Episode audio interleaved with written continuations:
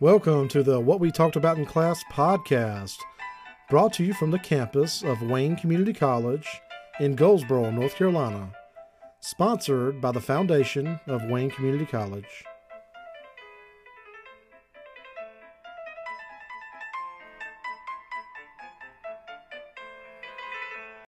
All right, so we just watched the video, Five Laws of Cybersecurity, Nick Espinosa. What type of comments do you have off of this? And while you're thinking of comments, which may or may not exist, because I know you guys don't like to comment that much, um, I'm going to go through and talk about these. Uh, let's see, yeah, right here. Um, hang on one second, right here. So, there we go. Number one, vulnerabilities will be ex- exploited. What does that mean to you guys? Uh, everything that you have in your computer will be. Meaning that if you open the door for something bad to come in, something bad will come in. Because people online, there's groups of people that are just looking for opportunities to do something, often as a prank. You know, I want to steal this person's data just because I can. I want to take their identity and open up, you know, two dozen fake credit cards just because I can. You know, or I want to do whatever, you know, just because I can, just to see if I could get away with it. Um, sometimes it's nothing more than that. Otherwise, other times it's more malicious. I want to steal this person's money, or I want to do something that would compromise this individual in some way. Uh, ransomware is a real thing where organizations, dark organizations, will try to compromise a system and put a lockdown virus on it so you can't access the data until you pay a ransom. You know, this happened this year. Um, you guys might remember this scare over gas prices going up because a ransomware attack, attack happened on a oil pipeline. Uh, remember this down the, and down the East Coast? And guess what the company did? They paid the ransom. Uh, they paid it so they could. And here's and this is what's crazy. Sometimes when you pay the ransom, the people who did it will often tell you, okay, thanks for paying us. And by the way, this is how we hacked you, and this is how you can protect yourself better in the future. Have a nice day. That's a very common thing for ransomware people to do. Say, we exploited you by doing this. Um, I believe in that particular case, the government was able to recover some of those funds, but not all of the funds. And so, what sometimes happens when a big ransom, this was a multi million dollar ransom, the person who did it freaks out because they know they've committed a major crime and they want to say, I'm sorry, I'm sorry, you know, no, kid, no kidding, just kidding around. But at that point, the FBI is onto you. You know what I'm saying? Like, they, they are looking into your case and trying to figure out who you are, where you are. And if you're inside the continental United States, it's not a good story. It doesn't end well. They will eventually get you. So, um, number two, everything is vulnerable. That's the attitude you need to have. Um, simple things like changing your password often. That's a good thing. Knowing, having awareness of your network. Like, do you guys log into Wi Fi in public spaces? I don't, because when you do that, you're basically giving that person permission. They're giving you permission to use your network, but you're giving them permission to look at everything you do on that network. So, yeah, I would be very skeptical of that. Do you have a comment, Ryan, on that? No? Okay, that's fine. Number three, humans trust when they shouldn't. You know, we, we are trusting by nature. Uh, there's this thing uh, in psychology called obedience to authority. It's the Stanley Milgram studies, where if we perceive somebody as an authority figure, as an example, if we had a person walk in the door in a uniform and said, everybody needs to get out of classroom right now, go, we would probably do that, right? But we don't know who this person is. We don't know if they have legitimate authority or not. They're wearing a uniform, they look like an authority figure. And so we naturally have this obedience to authority that we, if we perceive somebody to be an authority, they give us an order or command, we feel like we should trust this individual and go with it. You know, one of the things that I've had, like a revelation to me, is doctors. Hear me when I say this. I'm not anti-medicine. I'm, I, I, I go to the doctor once or twice a year. I get a, a checkup, a physical. I trust doctors, but I'm also skeptical because at the end of the day, just what I said to you at the beginning of class, I don't know everything. And medical doctors do not know everything either. A lot of times they have to talk with their buddies and say, hey, this is what's going on. What do you think? Oh, I think this. Okay, let's talk to somebody else. What do they think? And so, like, getting a second opinion is a, a thing because you want a second opinion on things. Uh, my aunt is going through some medical issues right now, and the doctor told her, I don't know. Yeah. And so, yeah, basically, you have to be skeptical is the word I'm trying to get to. You have to look at information and be skeptical. I get a spam email at least once a week. Your account's been locked. Your account's been frozen. Click here, which I know it's a spoofing, and sometimes the language is all messed up. It looks fake, right? But I actually got hacked one time that I know about where I clicked on a illegal email or illicit email, it was a phishing email, and I logged into my eBay account, and then they had my eBay login credentials. They went in and changed the password, then started listing things on eBay that were high priced item, a BMW, a motorcycle. And if those auctions had gone through, I would have owed thousands of dollars in fees. And it just created problems for me, you know, that, you know, it just would have created a lot of problems. Luckily, we caught it and, and dealt with it. But uh, yes, you have to be very skeptical. Innovation equals exploitation. Anytime we innovate, and I'm not just talking about the computer and, and the internet as technology, I'm talking about any type of innovation we do.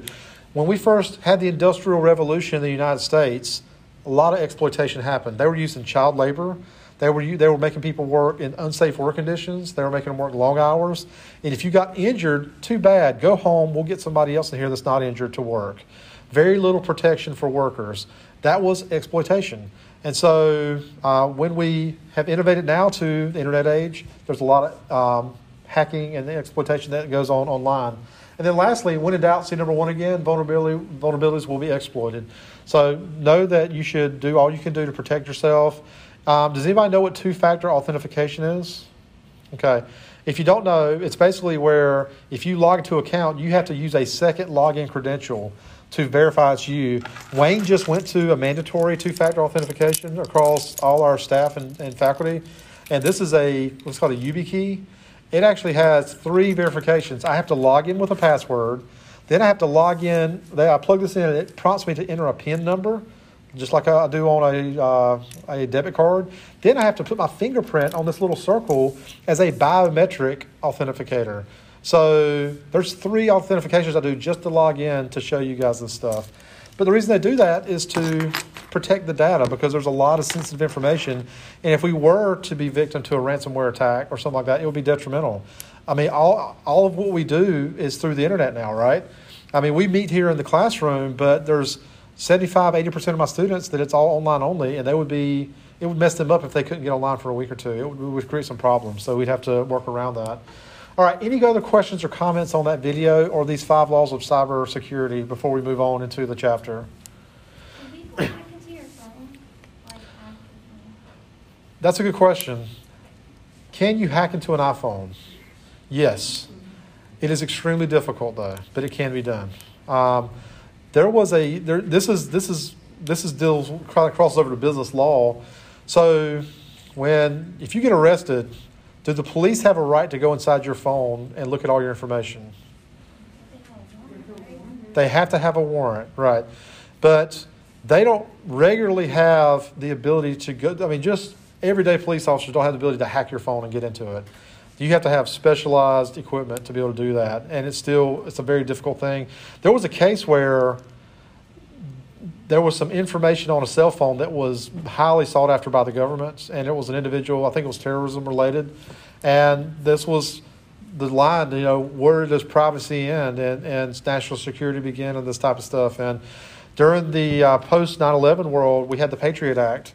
Patriot Act basically gave the government permission to spy on everybody, uh, and they can listen to your phone calls, check your email, all that stuff. And that's you know that's a big big infringement on personal privacy and liberty you know because we have a right to privacy. That's a constitutional bill of rights situation right?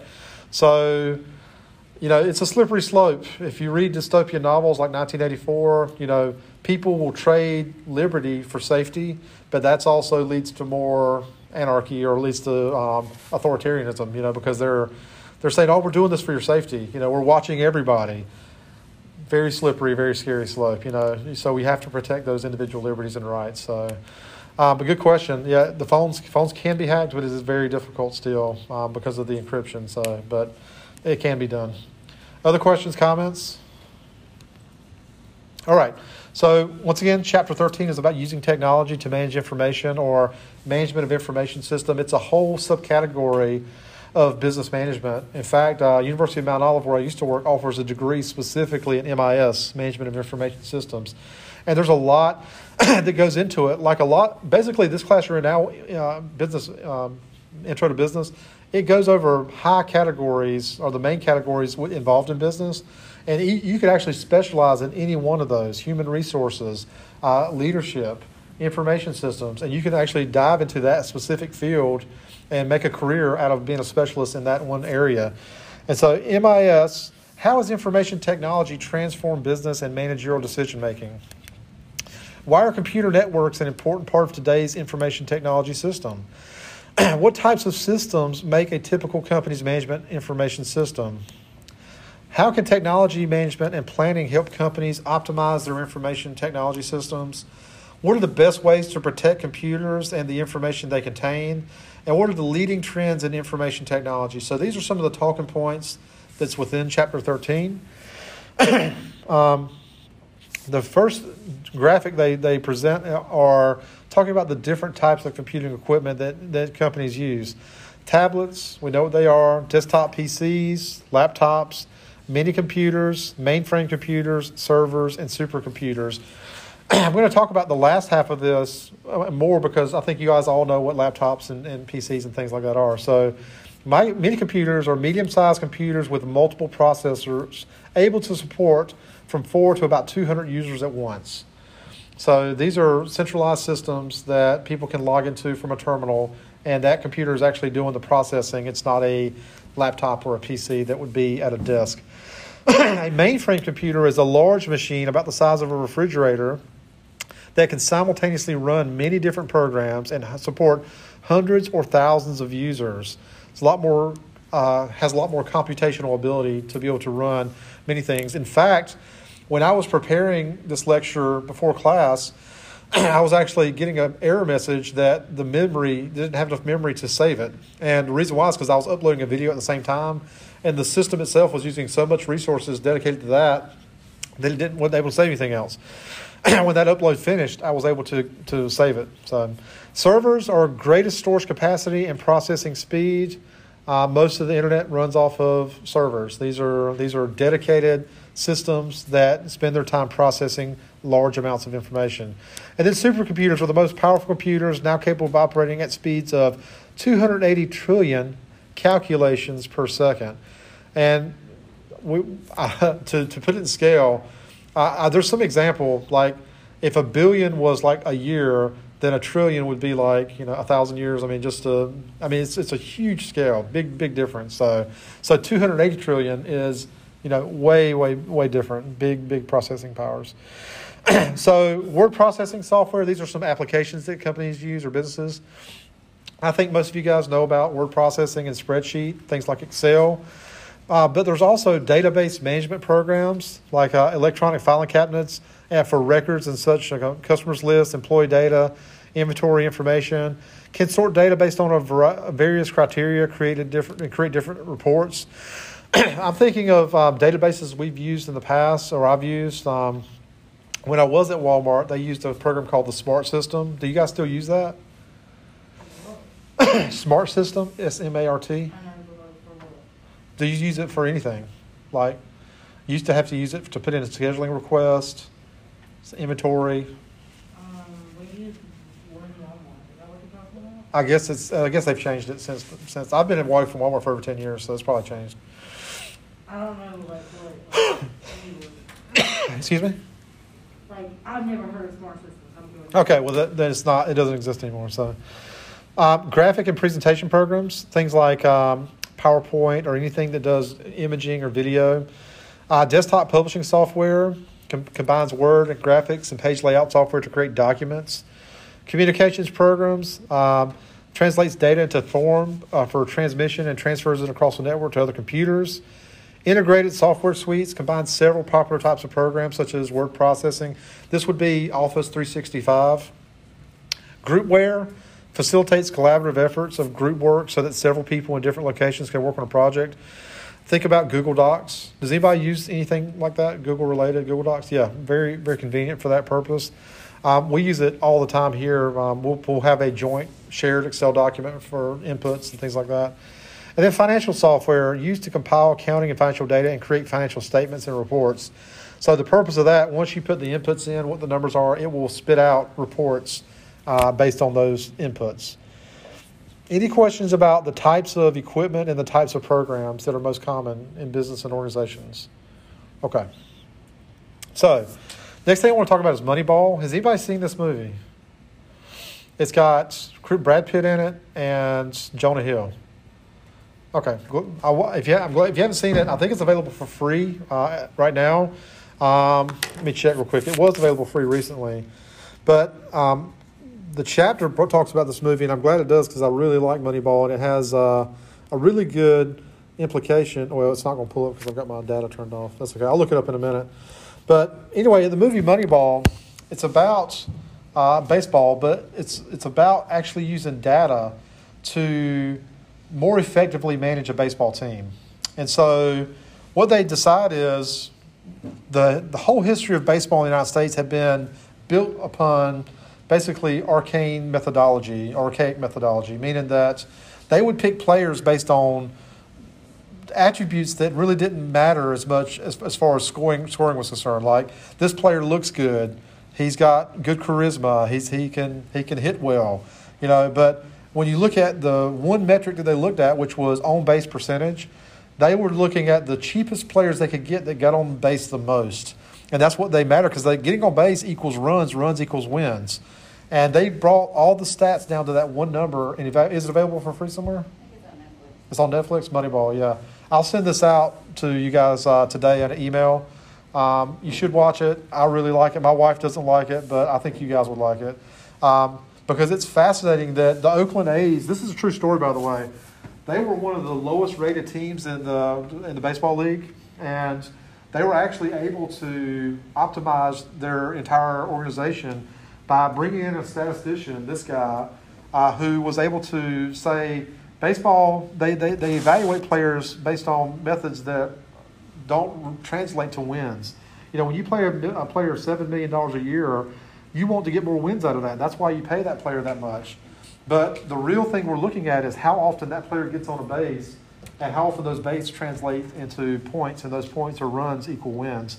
And so they actually calculated it down to an exact number of how many bases they needed to get on, how many runs they needed to score, and how many games they needed to win in order to win the whole thing. What this one year, the first year they did it, what it led to they broke a record that hadn't been broken in 103 years, which was consecutive games won in a row. I'm not going to spoil any more than that, but it was mind blowing, earth shattering, paradigm shifting based on what they decided to do. And many organizations adopted this methodology from now on how they evaluate players. And so, um, if you get an opportunity, watch this. But the big takeaway from this class is, as far as the information system is, using information the right way can lead to better outcomes. It can tell you, you know, what's working, what's not working. Um, using Walmart as an example again, they have one of the biggest private databases in the United States, and you can actually pull up a report that will tell you what's selling and per category. It'll give you your top 10 performing items. You can look at your top worst performing items, and you want to get rid of your losers and pick more of your winners, what people actually want to buy. If it's in the clearance aisle, that means it, it was a loser. It didn't sell. We need to take, take a hit on it and move it out the door. So Moneyball highly recommends. So would you be comfortable with using analytics exclusively instead of traditional scouting methods? So this was a big contentious point in the movie. Um, they were trying to switch to an analytic model, but traditional scouting was how they've always done it. We've always done it this way, so it must be the right way. These guys have been doing it this way for decades. It could, should be correct. It's got to be. There's no other way to do it. But this was a new way of doing things, and it ended up being very contentious and create a lot of doubt as to whether it would work. What might be the pros and cons of this approach? What might be a, a, good or a bad thing of this? This is something to think about. I want you guys to watch the movie and think about it. Would you be happier if you had a more robust budget to acquire star players than having to rely on analytics to uncover bargain price players? This is applicable to all of business. Every business is not going to have, you know, hundreds of thousands or millions of dollars to rely upon. You've got to play smarter you can't have a huge budget all the time where you can just spend, spend, spend and buy your way to success. Most businesses starting out start with zero. They start with very little money, and they have to bootstrap them way their, their way forward. Using uh, the resources they can get their hands on for cheap, uh, for cheap, and not have to spend money to, to basically buy customers. So things to think about as we talk about analytics. And so virtual private networks is the next part of the discussion, or VPNs. This is basically creates a private network that allows for a tighter or more robust security um, methodology. And so um, it allows you to transport private information over a public public line. And so um, the VPN client will log into a local internet service provider, ISP, and it will translate that over to the VPN server where it will be received and protected, that, that whole process. Because right now, anything that you use, like anything on your cell phone, anything that you use through your internet service provider can be seen, especially from your internet service provider, right? I mean, if, if, the, if they really wanted to, like your ISP could print out a document that showed everything you've ever looked at online, right? And so if you want more security, more privacy, VPNs are the way to go. Um, I don't have a VPN, but I hear about VPNs most often used by companies or organizations that want to transmit data securely from an individual's home to the office.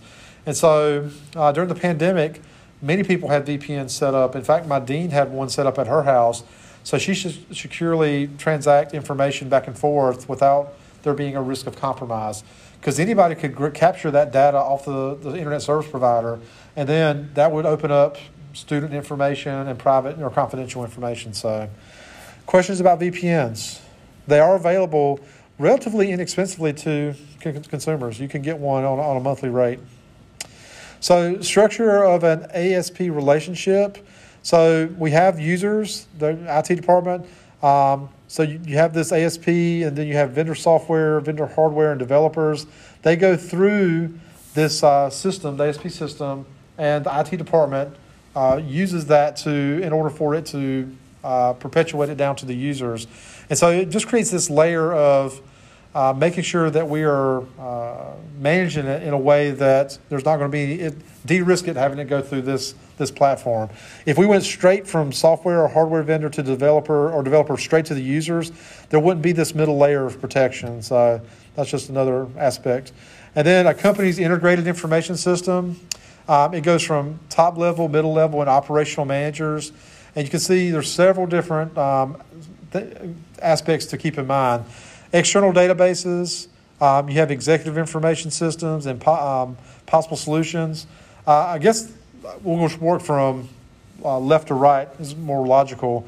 So external data sources, transaction processing systems, and internal data sources, all of that coalesce into internal database.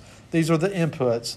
And then information reporting system is an output expert systems is an output, and then decision support systems and executive information systems. All those are outputs created from that internal database. And so we talked about inputs, throughputs, and outputs before.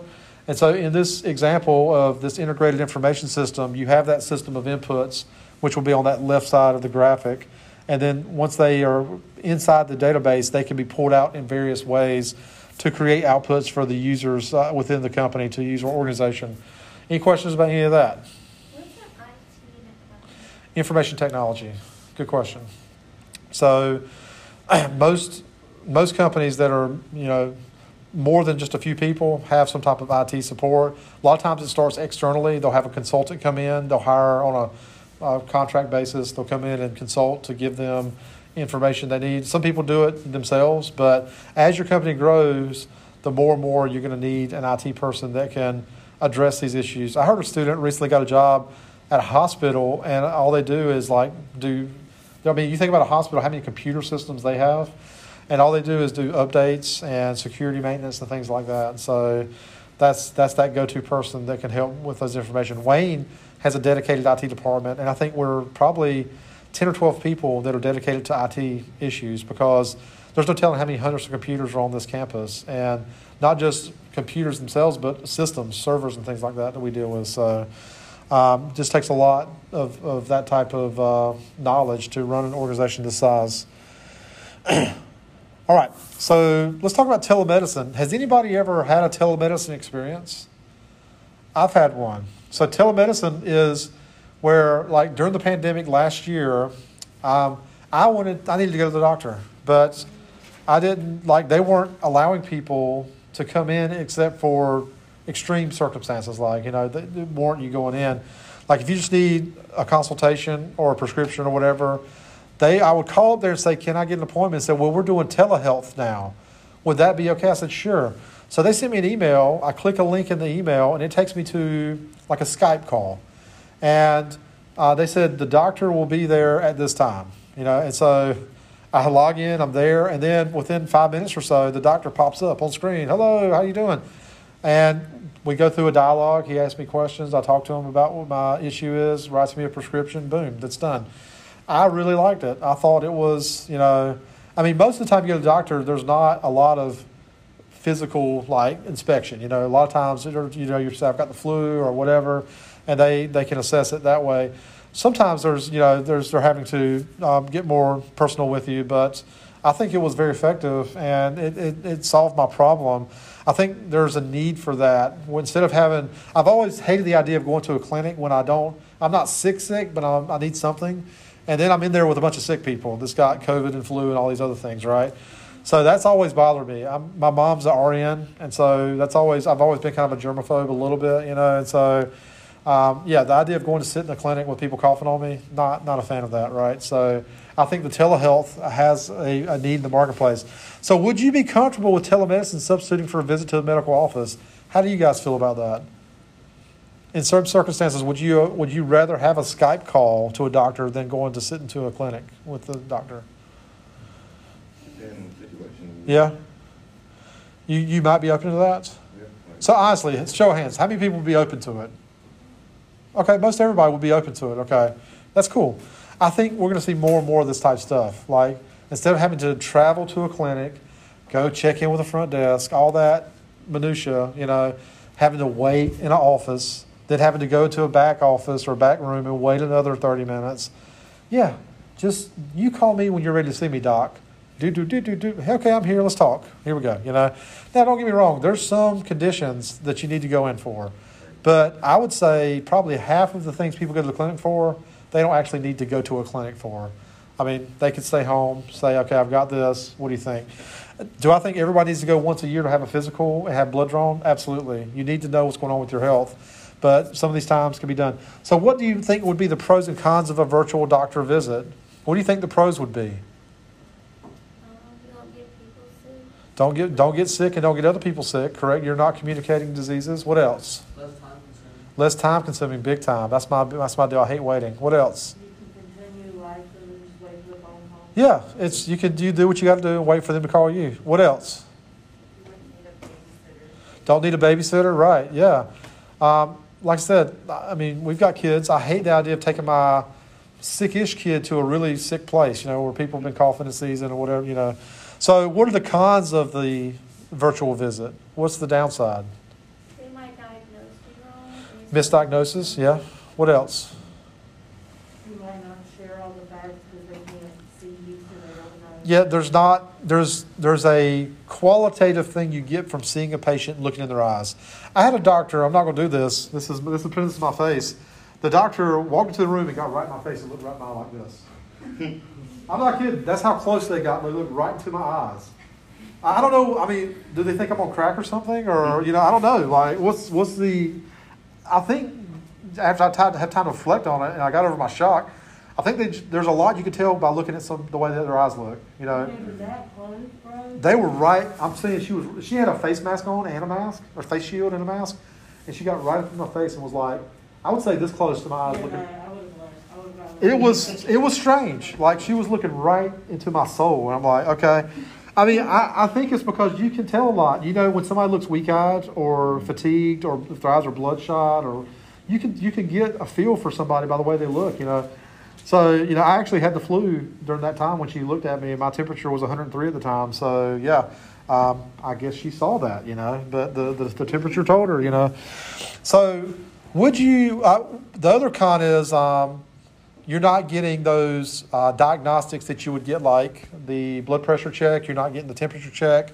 Sometimes the doctors will ask, though. I think they asked me this: Have you taken your temperature in the past X amount of time, or you know? And I had some diagnostics. I have an Apple Watch that I left in my office, but it told the, my pulse rate. You know, it'll tell you know my uh, my was it the EKG? It'll tell you that diagnostic stuff. Uh, you know, they've actually studied the EKG on the Apple Watch, and they said it's very comparable to what you would get with an EKG meter. So, so, um, so you're not getting those are some of the cons. Would you be happier if a well-known specialist located outside of your geographic area examined you virtually rather than a local provider with similar credentials? Would that make a difference if you were getting more of an expert virtually versus an okay person locally? Would that make a difference? Some doctors are better out of state. Right. So my my daughter had to go to the doctor recently, um, and when she got a scan, they sent her to Duke to get a follow up scan, just concerned, you know, over over something that's all. And we we went, and it, we waited and went and waited, and uh, we talked to the doctor for like twenty minutes, and it was no need for concern, but uh, I don't know, like it was just the, the bill was outrageous. I got it, I got it reduced, but you know, I was thinking, you know, like, is there a better way we could have done this? You know, it's just, I don't know. But any other comments that you have on telemedicine or telehealth? I think this is going to be a, a very much a norm in the coming decade. What's up? So I actually have a doctor that does telehealth on Fridays, every time I meet with her, she just calls me. Uh huh. And then like she'll refill. Right. Like I've never, like I went and saw her one time Sure. as a, hey, this is me. Right. And then after that, it's been her I can see a future where um, people wear like an Apple Watch or something similar, and it gives a lot of diagnostics. It tells blood pressure, it tells pulse, it tells blood glucose, all kinds of da- data. And I can see an option where you have kind of two choices. You could go to a physical clinic, or you could go to the virtual clinic. And if you go to the virtual clinic, you say, I need to be seen, and they will contact you within a certain window, and they will have all your diagnostics off of your, your metrics. They know your temperature, they know your pulse, they know your blood pressure, they know your glucose, all that stuff. And they can uh, talk to you and ask these uh, qualitative questions and make recommendations based on that. That's going to be something in the next 10 years that's going to be very common. I can see it happening. I can see a big business booming around that where we've got virtual doctors, you know, doing this stuff, and that's their full time gig. What's up? So remember a while ago when I told you I was looking into starting care? Yeah, I remember that. Um, I had an idea, like, um, you were saying how you don't want to be around sick people. I was like, well, what if I made the urgent care like, we accept no COVID patients or something like that? I don't know Like, would that be? how would that work legally. I, I mean, because how do you how do you know that they have or don't have COVID? You know, Like, I'm saying like somebody that comes in there and like, okay, I think I have COVID, but I can't get into a hospital. I think I think that would be problematic. Just just I mean, I think you might have the intention of doing that, but it could lead to some either discrimination or what if somebody comes to see you and they have COVID, but you won't see them and then they die? Or something. It could lead to some problems. You know, that kind of stuff. What's up? So in that instance, instead of saying like you can't have COVID or whatever, you could have like everybody sit, like come in and check in, but then they have to leave and go sit in their car or go sit on the bench outside. Right. Some places will, will test you in the car. They'll test you in the car, you know, that kind of stuff. So, yeah, I mean, I don't want to live in a world where we discriminate against people based on illness. Like that's that that I don't think that any kind of discrimination is not good. So, um, you know, I, I think that's a dangerous ground to, to stand on. You know, we want to be inclusive of everybody, uh, you know, and try to help people. So, what's up? So my thought pattern was like, there's more sickness COVID. Right. And I feel like a lot of times. Now, you could specialize in something like we specialize in this, and you can actually say, you know, this is our specialty. And if you have these other problems, you need to go to an ER because that's not our specialty. I think you could differentiate yourself in that we we specifically deal with cold, flu, and uh, injuries that are sprains or strains or things like that. These other things we're not special. We don't specialize in. If you have these other conditions, you need to go to the ER because this is not our specialty. That might be something you could look at as a way. You're not discriminating. You're specializing. So, because I wouldn't go to a bone doctor if I had a, a pulled back muscle. You know, they're they're like, okay, it's a muscle. What am I going to do with that? You know, what I mean. So, all right, I'm going to take a time out here for today. We'll pick up chapter uh, 13 on Wednesday and continue, possibly finishing. If we do finish, um, well, you guys don't have that extra class, but we will finish it up on Thursday. So, all right, guys, talk to you soon. I'll send out another email in a little bit. Moneyball will be a recommendation.